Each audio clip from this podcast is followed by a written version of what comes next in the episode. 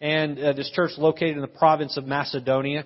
And they had been well established, and they were looking after the needs of Paul. So, uh, to understand, there was a man by the name of Epaphroditus. My, I get my tongue twisted on that. Epaphroditus. But he had been commissioned with taking a care package to Paul.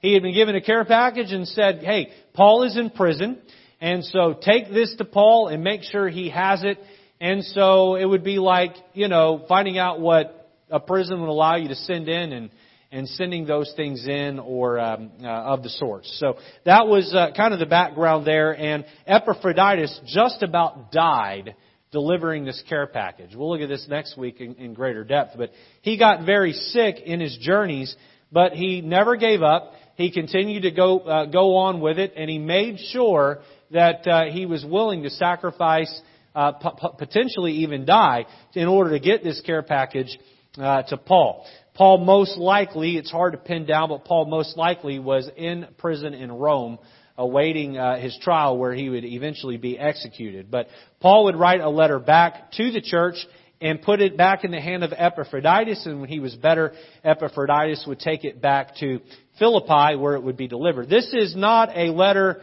of uh, a lot of chiding or uh, uh, uh, Paul trying to correct. There is some gentle correction found in the book from Paul to the church of Philippi, but mostly it is lifting up Christ, what he did, and uh, telling us that it is our, it ought to be our goal to live by the same model that Christ, Jesus Christ, the Messiah, lived uh, his life. So, developing the mind of Christ. Philippians chapter 2 verse 5 is the theme verse, is the key verse of the book, let this mind be in you, which was also in Christ Jesus. Another way of saying that is, you need to have the mindset of Jesus Christ.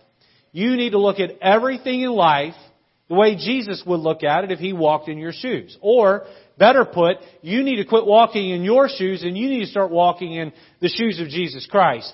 And if we do that, that will radically transform who we are. It will radically transform a lot of what we do. It will radically transform how we think, how we behave. It will transform our work ethic. It will transform every single corner of our heart and of our lives. And so, do we think like Christ? The answer is not like we ought to. Not, what, not like we ought to. That goes for everybody in the, in the room. That goes for every Christian on the planet. Uh, that goes for the worst Christian on the planet. That goes for the best Christian on the planet. All of us can better think like Christ. All of us need to work toward daily, uh, actively pushing toward thinking like Christ would think. Uh, uh back in the 90s, it was really common to wear the WWJD bracelets. How many of you remember the WW? How many of you wore a WWJD? Okay, if you here did. What would Jesus do? Uh, I think I was a eighth or ninth grader, and I was uh, required to read the book In His Steps. Anybody here ever read the book In His Steps? That's the whole book is based around a city. That was a long time ago. I, so if I get this wrong, forgive me. But uh, around a city where they begin to behave based on what would Jesus do. I remember the irony of turning on an NBA game in the 90s and seeing this guy who um, uh, was uh, an NBA player, and he had just cut this filthy, foul-mouthed rap album, and then he's on the basketball court the next week with a WWJD bracelet. And I thought, well, Jesus wouldn't have been cutting that album last week. That's for sure. But you know, the hypocrisy there. And I'm not throwing stones. I saw a sign the other day that said, this church is not full of hypocrites. We have plenty of room left. Come and join us. Amen. Uh, we're uh, uh, uh people that say they don't go to church because they're hypocrites. Do you go to Walmart? Because there's hypocrites there. Do, do you go out to eat? There's hypocrites there. It's a pretty small excuse, right? Pretty lame excuse. We go everywhere else. You go to work, I guarantee you there are, work, there are hypocrites at work. I know because you go there, uh, and I go here. So, um, uh, but um, uh, I got off track there. But uh, what would Jesus do? What would Jesus do? And so that is a, that is really the question of the book. Do we think like Christ? Do we operate our lives the way Christ would. To get very practical this evening, mom, are you a mother to your children the way Christ wants you to be a mother to your children? Uh, grandparents, you have grandchildren. Are you the grandparent to your children that Christ would be if He were in your shoes? And that goes for if your children are little, if they're big, are you a brother or sister like Christ would have you to be? Uh, are you a church member the Christ way Christ would have you to be? Uh, uh, do we behave in our daily living the way that Christ would have us to behave? And so the uh, whole book is centered around that thought. And so by the time we get through this evening, if I don't chase too many rabbits, we're going to get down through uh, that uh, that poem there in Philippians 2. But let's jump back to Philippians 1 in the beginning of the book here, and uh, let's notice we're going to look at three thoughts, three principal thoughts this evening. We'll look at three more next week. Number one, notice the evolution of the church. The evolution of the church. Now I know that we're creationists at White Oak Baptist Church. And we don't believe in the Big Bang Theory. We believe that God spoke it and the earth came into existence. But when I use the word evolution, I'm not talking about that. Does everybody understand what I mean by this? The growth, the evolving, the coming around. Uh, when I first got saved, I understood about that much of the gospel. Now, if the gospel is this much, I probably still only understand about this much. I got a lot more I can grow and know. But my knowledge of the gospel has evolved with time. And the church is to evolve. Now, um, I coached basketball. I've mentioned that before. And uh, I remember one uh, year we went to a end of the year tournament, little Christian school league, and I think there were like eight teams in our league, so they wanted every team in the tournament, regardless of what your record was. Thankfully, they had that rule because we had not won a game all year. We weren't undefeated, we were defeated. And I remember we went to this basketball tournament right outside of uh, Frederick, Maryland, and we lost both games decisively. And the girls were very rejected. We went the whole season and didn't win a game. I went to Pizza Hut back when Pizza Hut was a thing. You know, Pizza Hut's not a thing anymore. We went to Pizza Hut, and uh, the, the table was really quiet. We had one seventh grade girl named Kayla on the team, and she was being a clown, and everyone was annoyed with her. And the girls were just really put out. And I looked at these girls and I said, look, do you want to win next year? And they're all like, yes, we want to win. We were the youngest team in the league, by the way, as well. It was my first year coaching them. I said, then in order for the team to get better, please don't miss this. In order for the team to get better, the individuals on the team have to get better. You, you get better as individuals in the off season and then we get better as a team during the season. So, if you want to not be defeated next year and you want to have a winning record, then you gotta go play basketball all summer long. Now, that comes after you go to church and after you walk with God. But good night, your teenage girls. It's better you're out playing basketball and sweating and working than it is that you're sitting in front of a TV uh, uh, eating Cheetos all day. So get out and play basketball. And I got to tell you, those girls, I challenged them that day at that table. And uh, and it was quiet, but they did. They went out and played basketball all summer long. And I noticed the next year when I got them in the first practice that the team was just different. The mentality was different. The mindset was different. The skill level was much higher. What I was working with, and we got in that first game, and we were playing the school that had just st- stomped all over us the year before, and we beat that team by 30 points that first night. You know how the team got better? The individuals got better. Now, we look up there at the evolution of the church. The church is a corporate body of believers. But that corporate body is made up of individuals.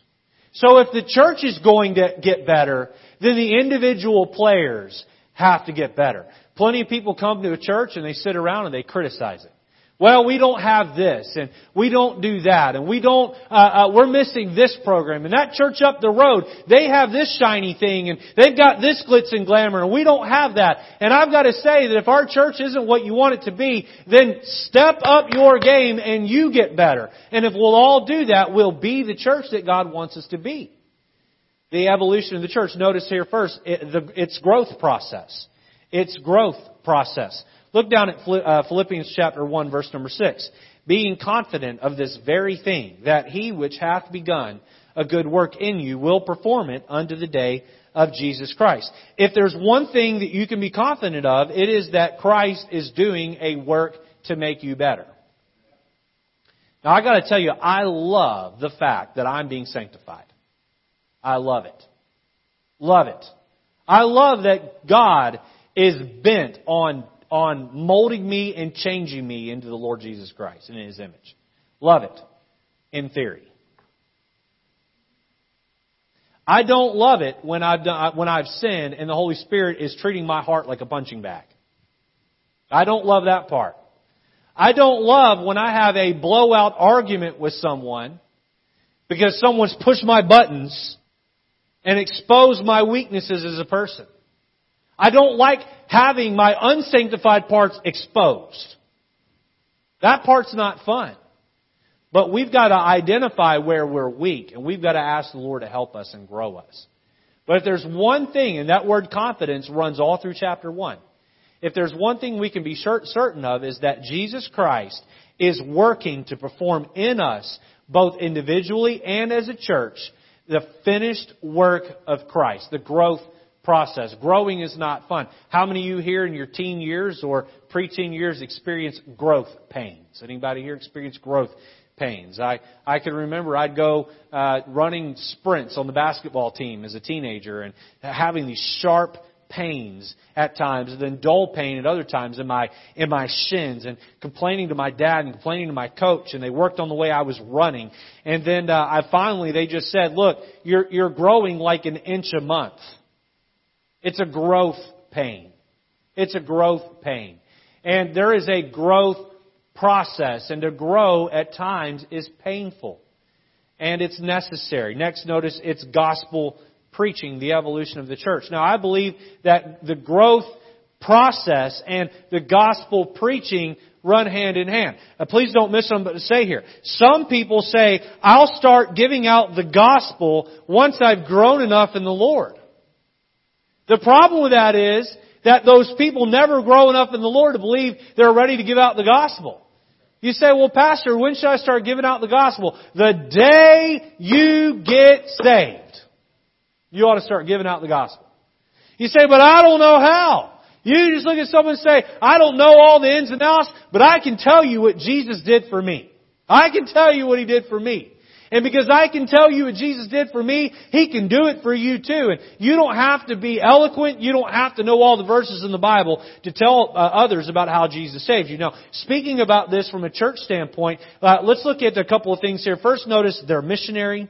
They're missionary. This was a gospel preaching church, and they were preaching it in Philippi. We'll look at that in a minute. But uh, on top of preaching it in Philippi, they were sending out Paul and supporting Paul so that he could take the gospel everywhere. Look at chapter 1, verse number 12. It says, But I would uh, ye should understand, brethren, that the thing which happened unto me have fallen out rather under the furtherance of the gospel, so that my bonds in Christ are manifest in all the palace and in all other uh, places, and many of the brethren in the Lord, waxing confident by my bonds, uh, are much more bold to speak the word without fear. So this is the reason why many people believe that Paul was probably uh, in Rome is because he says that it was made manifest in all the palace, all the palace. So uh, Paul is under house arrest most likely here, uh, under watch of Roman guards, and Paul is boldly preaching the gospel on behalf of the church of Philippi because they're supporting him. And I'll just say here,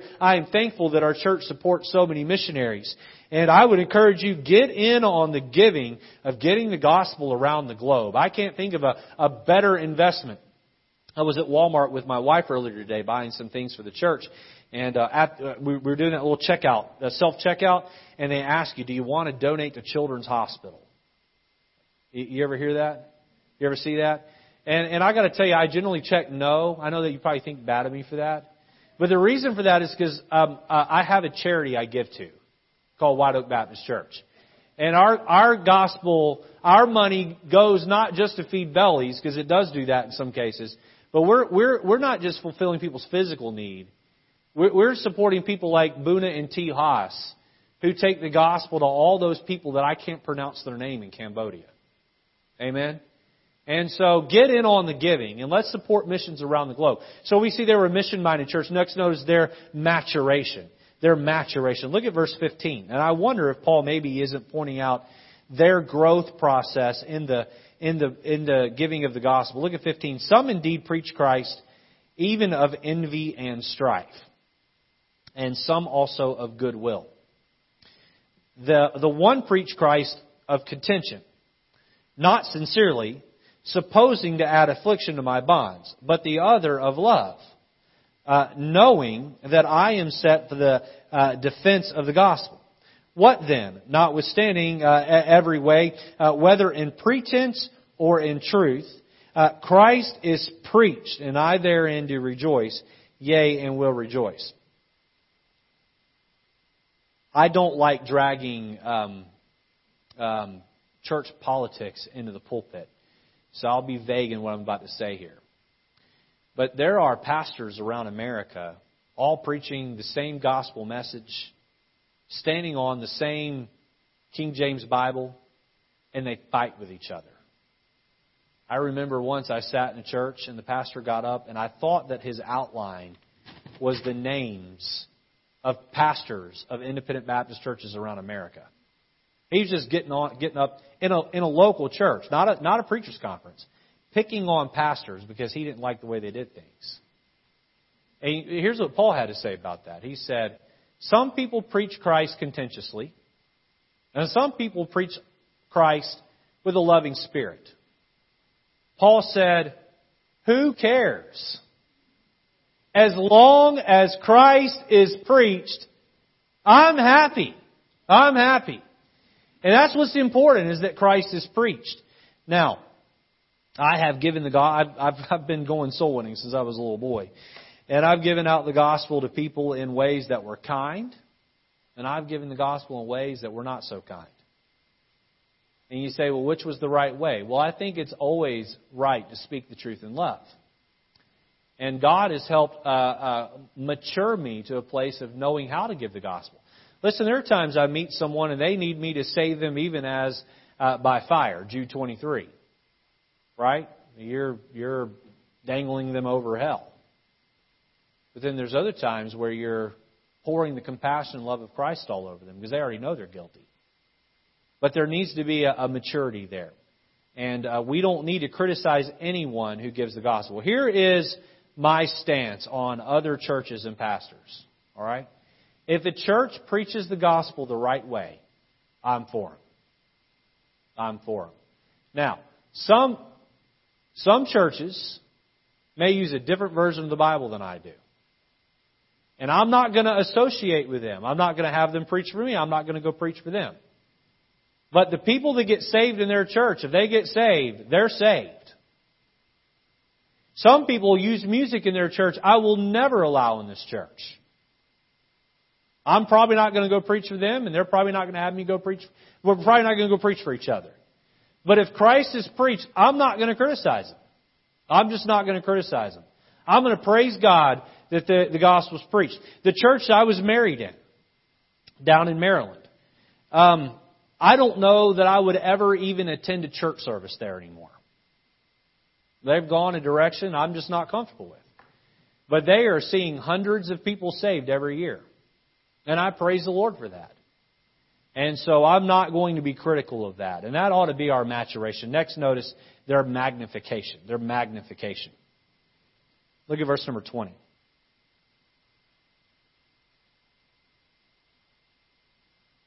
It says, According to my earnest expectation in my home, that in nothing I shall be ashamed, but that with all boldness, as always, so now also Christ shall be magnified in my body, whether it is by life or by death.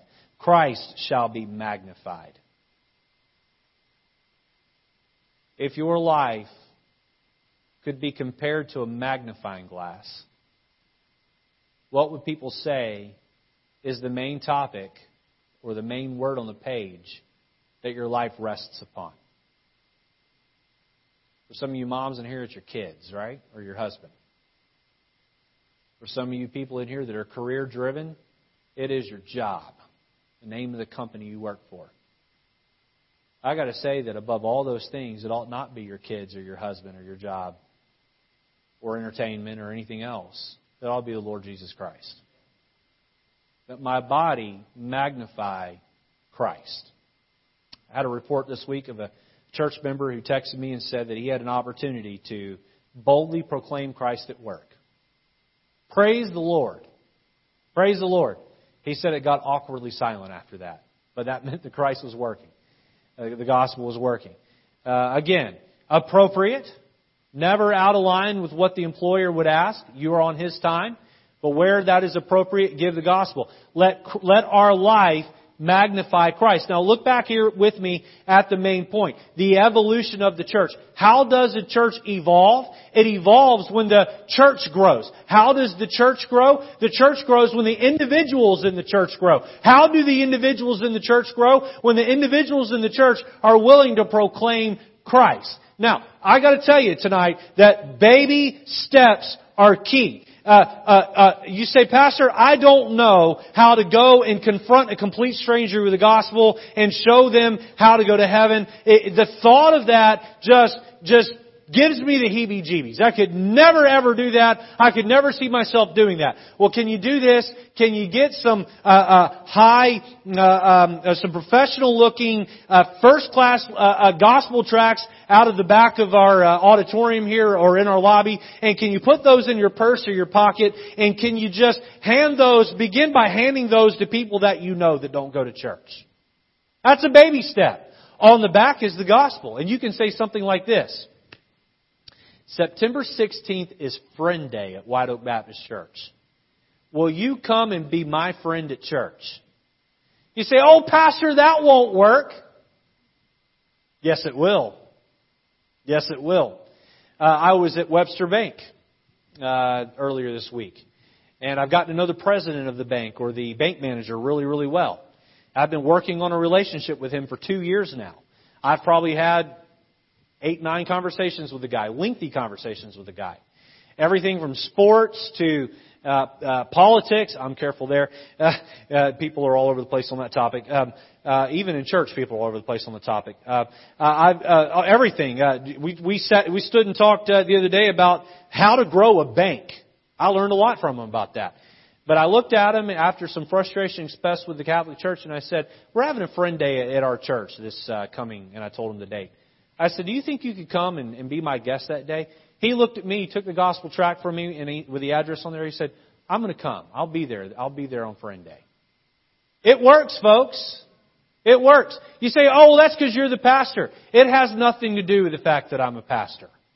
You take those gospel tracts, and you may not know how to walk someone down the Romans road, but you can give that to them and you can invite them. And then, uh, as the next step comes available, you can uh, uh, uh, go with someone and listen to them give the gospel. And then in time, you can step out and you can do that. But the growth of the church comes from the giving of the gospel. That is the evolution of the church. Number two, next notice, Paul's expectation of life. Paul's expectation of life. Now, um, if you are new to the Christian walk, then um, this is going to seem radical and extreme, what Paul says. But I got to tell you that if you've been doing this a while, this ought to be the goal where you get to. Look at verse 21.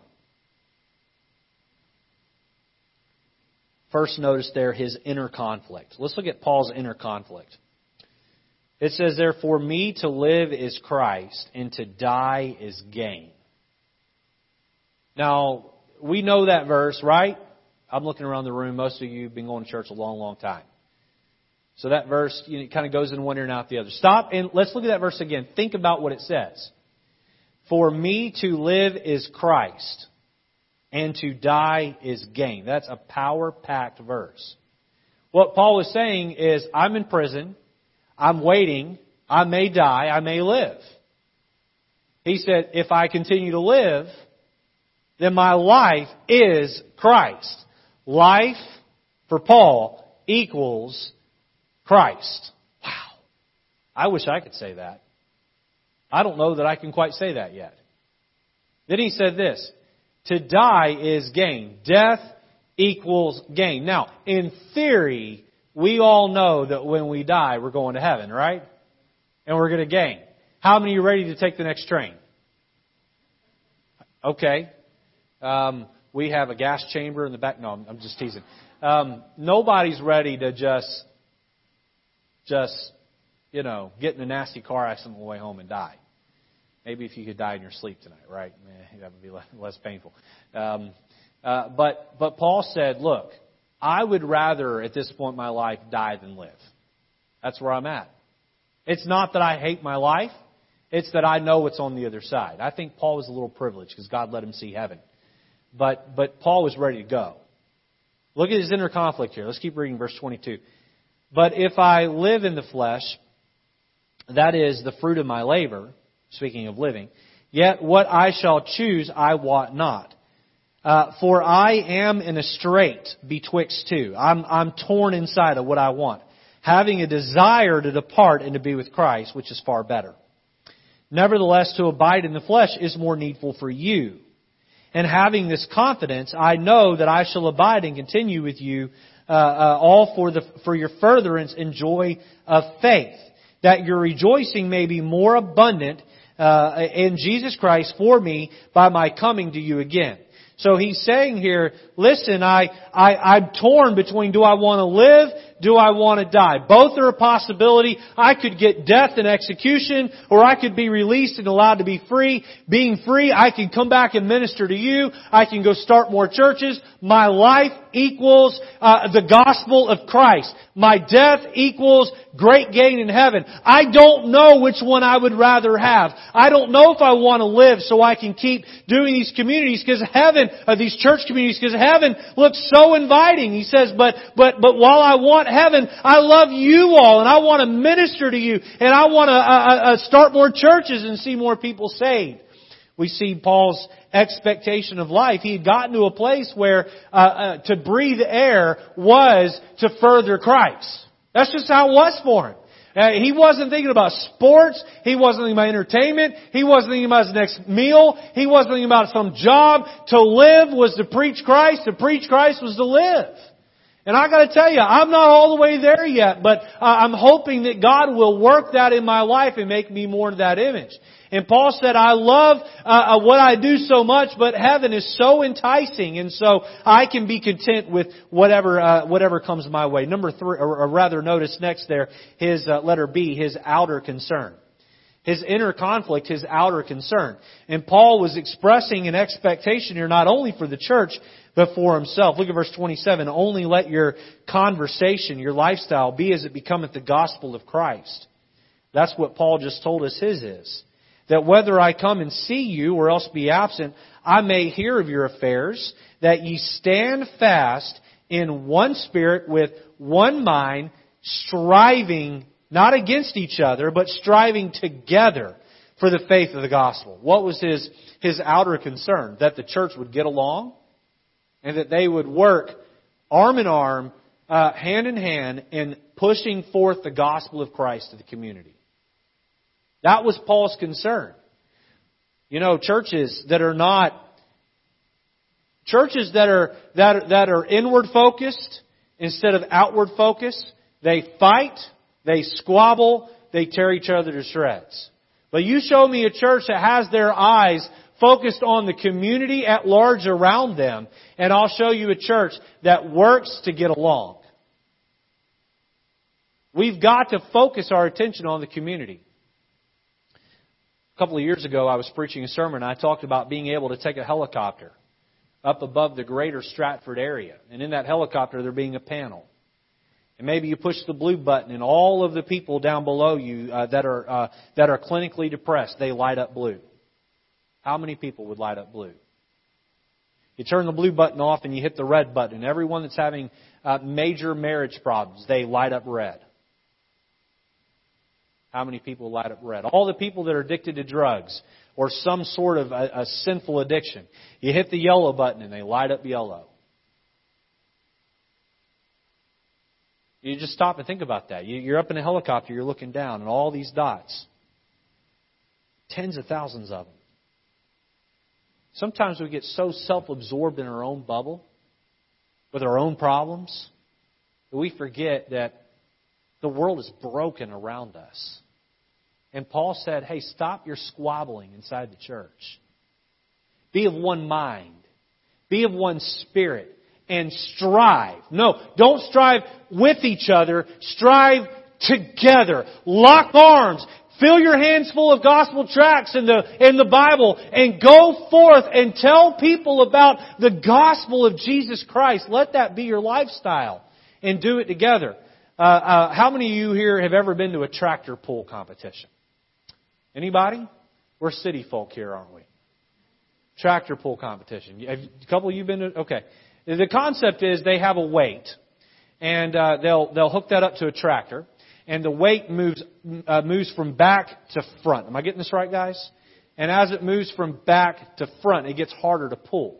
And so the goal is to see which tractor can pull that weight the furthest. I've also seen this done with horses and they'll, they'll see how far the horses can pull this weight as the weight moves on the mechanism from back to front. And you know what? You can take two horses and run them out there. But then when you put them in the same yoke and you have them pull together, they pull far more weight than the two weights individually combined. Look, I can go out on my own. Please hear this. I can go out on my own without the church and I can preach the gospel. And you can go out on your own without the church and you can preach the gospel. But when we put that zeal together in a room or in a, in a team and you go out and you work it together, boy, much more is accomplished for the Lord Jesus Christ. And Paul is saying you can't be effective with the gospel to your community if you're fighting with each other from within. And so lock arms and go forth and, and share the good news of Jesus Christ. Number one, we looked at the evolution of the church. Number two, uh, Paul's expectation of life. Number three, notice the epitome of Christianity. The epitome of Christianity. Now, Philippians chapter 2 1 through 11 is going to tell us exactly how the Christian life ought to be lived. And boy, it's, it's marvelous. Okay, now, um, to give you the breakdown here, verse 5, again, the key verse of the book. The whole book centers around, let this mind be in you, which was also in Christ Jesus. That, the whole book centers around that. Now, within the chapter, verse 1 down through verse 4 gives us letter A, the formula the formula. You can throw that next one up there for me. The formula. There it is. So this is going to give us the formula. Okay? Uh, verse 5 tells us what we're trying to accomplish, and then verse 6 to 11 gives us an example. Well, let's look at verses 1 through uh, uh, uh 4 here. If there be therefore any consolation in Christ, any comfort of love, any fellowship of the Spirit, if any bowels and mercies, fulfill ye my joy, that ye be like-minded, having the same love, being of one accord and of one mind. Let nothing be done through strife or vainglory, but in lowliness of mind let each esteem others better uh, than themselves, looking not every man on his own things, but every man also on the things of others. So let me give you the formula here. First, notice we must uh, learn His love. We must learn His love. Again, back in verse 1, it says there, uh, if any comfort of love. Verse 2 says uh, they're uh, uh, having the same love, having the same love. So, it, what is the formula for Christian living? It's learning to love like our Lord. It's learning to love like our Lord. It's loving others the way the Lord has loved us, and the way the Lord loves others. Have you ever had someone just do you dirty? You ever had someone really do you wrong? It wasn't like ambiguous or where there were two versions of the story. They knew they did you wrong and you knew they did you wrong. And I mean, it was bad. We've probably all had that, right? Do you know what love is? Love is loving that person who's done you wrong anyway. Matthew 5:44. Right? Love your enemies. Pray for them that curse you. That's that's love. That's biblical love. So we're going to learn to love like the Lord. We've got to look down from our suffering the way Christ looked down from the cross and say, "Father, forgive them." Now, you ever had someone do you wrong like that? And you pray like I pray or used to pray? It's this. Tempted to pray still. Um, God, will you spank that child of yours real hard? They did me wrong. Will you, will you just drop the hammer on them right now? Drop it on them. That's how I, that's how I used to pray. That's how I'm still tempted to pray sometimes. And God looks down at me and he, this is what he said to me. He said, I don't drop the hammer down on you right away when you blow it. So do you want me to show you mercy? Or do you want me to drop the hammer? Oh, well then if you want me to give you mercy, then you better let me give them mercy too. Oh, and by the way, my version and way of correcting them is better than yours. So we've got to learn His love. We're going to live out the Christian life. We've got to love the way Christ loves. Now, let me throw a disclaimer in there. If you have jurisdiction over someone, such as a child or an employee, okay, you don't wait for God to punish them. He put you there to punish them.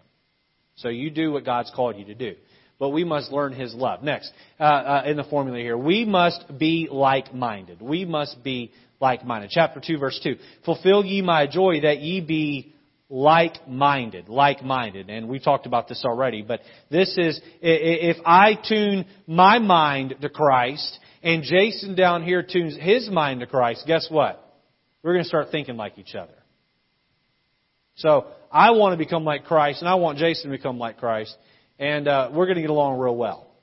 So we need a church full of people like that. Uh, next, we must learn his lowliness. Look at verse 3.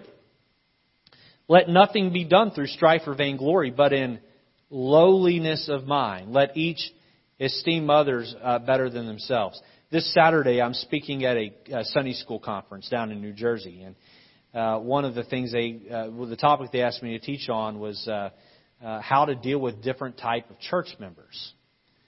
And so, uh, in my research and study for that lesson, I googled what are uh, humans' basic psychological needs, and I got this little pyramid.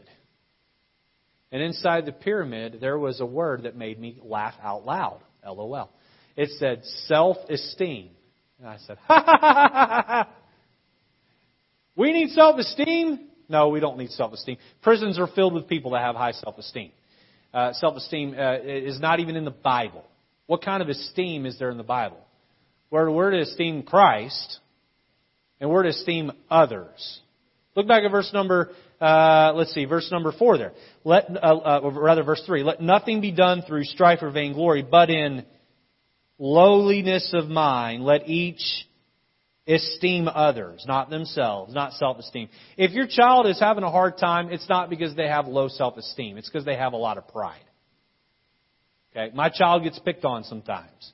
And he comes home with his feelings hurt. And I say, get over yourself. Just, just get over yourself. Just stop it. You know what? Everybody gets picked on sometimes. You gotta go get a job in the real world someday? You're gonna get stepped on sometimes. You better learn how to deal with it now while you're eight or nine. Right? You say, "Oh, you're so mean." That's why he has a mama. Okay? He doesn't. He doesn't need. He doesn't need two mamas. He needs one mama, not two. I'm not going to be his mama. Um, his mama can can take up his case and feel sorry for him. I'm not doing that. Um, uh, but we we've got to learn the lowliness of Christ, His humility. Um, what is humility? Humility is realizing that I deserve to go to hell so everything else I get in life is good. You don't like the way someone looked at you? The people in hell would rather have somebody look bad at them here on earth than be in hell. You don't like the diagnosis from the doctor? Whatever pain you're suffering, the people in hell would trade places with you in a heartbeat. What is humility?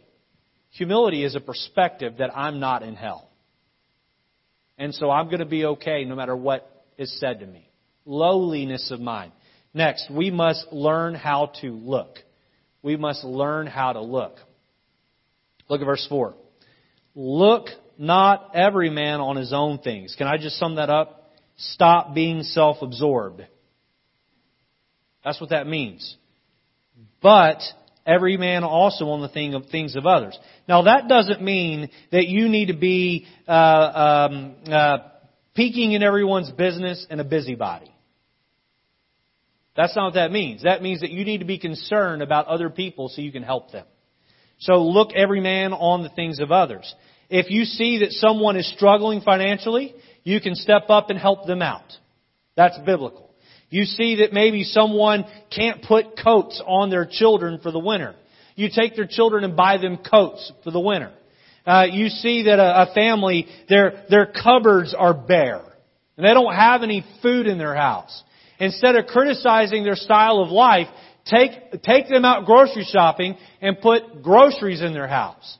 That's looking every man on the needs of others. You see that someone had a relative pass away and they're heartbroken. You're there to comfort them and to love them. That's looking every man on the things of others. That's the mind of Christ. So again, verse 5, let this mind be in you, which was also in Christ Jesus. Well, what is the mind of Christ? Well, it's, it's learning how to love, it's being like-minded, it's learning His lowliness, and it's learning how to look. Quit looking at yourself and being self-absorbed and start looking out at the needs of others. Uh, there was a man walking down a sidewalk in a, a, busy park one day with a man who studied nature and uh, could hear just the finest things of nature. And uh, the, the, there was people everywhere on the sidewalk as they're walking through this woods. And, and, and, and the man says to his friend, he says, did you hear this bird chirping? He's like, I, I didn't hear anything. And did you hear this animal doing this? He said, I, I, I didn't hear it. He said, the reason why you can't hear these animals and I can is because I have my ears tuned to them. He said, we all have our ears tuned to something. He said, watch this. He reached down in his pocket, he got a handful of coins, and he dropped them all over the sidewalk. And all of the bustle and hustle and noise, everybody stopped and turned and looked. He said, do you know why people heard the coins hitting the pavement, but they didn't hear the tree frog and this bird? is because their ears are tuned to money. Now, are your eyes tuned to your own needs, or are your eyes tuned on others' needs? We've got to learn how to look.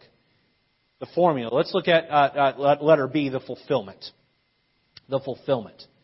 The beautiful thing is that we're just not given this theory to go live. We're given an example of how to live it. And uh, in, in, Philippians 2 and chapter 3, uh, there are a few examples given, but the supreme example of how to live out the Christian life, the epitome of Christianity, is lived out through the person of Jesus Christ. First, notice Christ's seat in heaven. Christ's seat in heaven. Look at verse 6. Who, speaking of Christ Jesus, being in the form of God, thought it not robbery to be equal with God. Jesus left his throne in heaven. Um, anyone wants, wants to argue with you that Jesus isn't God? There's all kinds of places in the Bible you can take them. Philippians 2 6 is a good spot. He was equal with God. Christ's seat in heaven. All right? Uh, you think, well, uh, that task is below me or that style of living is below me. If, if Christ can leave his throne in heaven and, and do what he did, there is nothing that's below us. Next, I'll move through these quickly here. Christ's servanthood. Christ's servanthood. Look at verse number uh, 7 there. But made himself of no reputation and took upon him the form of a servant and was made in the likeness of men. And the whole life of Christ was a total paradox. It was, let me show you that I'm God by being your servant. What? Let me show you how powerful I am by showing that power in the form of self-restraint and getting down and washing your feet and loving you. Christ's servanthood. Next, notice Christ's suffering. Look at verse 8. And being found in fashion as a man, he humbled himself and became obedient unto death. The man who created life became obedient to death. What a profound thought. Even the death of the cross. He suffered for us. Lastly, notice Christ's subjects. Verse 10 and 11, that the name of Jesus every knee should bow, of things in heaven and things in earth and things under the earth, and that every tongue shall, should confess that Jesus Christ is Lord of the glory of God the Father. There's going to be a day where every person, whether they praise God on earth or not, praised or blasphemed His name, they're going to bow to Him. But you know why that's going to happen? Because He was willing to leave the throne, come to the earth, become a servant, suffer on the cross and die for our sins, raised from the dead. Because of that, one day every knee will bow and every tongue will confess that Jesus Christ is Lord. I, I finish with this verse. Humble yourself in the sight of the Lord, He will lift you up. Either you've got to humble your heart, or you will be humiliated. But you cannot be raised up until you have a humble heart. And then when you're raised, you must keep the perspective of who raised you up. It's the Lord Jesus Christ. Let's stand together. We'll close in prayer. Children, we're getting dismissed at this very minute, so we'll pray and, and we'll go. I challenge you tonight to think through the many, many thoughts that were shared. I could take any one of these points and turn them into a full sermon, and so we're rushing through this, uh, uh, uh, but uh, I hope that many of the things that were covered tonight were a blessing to you. Let's be uh, dismissed with a word of prayer. Mike Yankowski, if you would close us in prayer.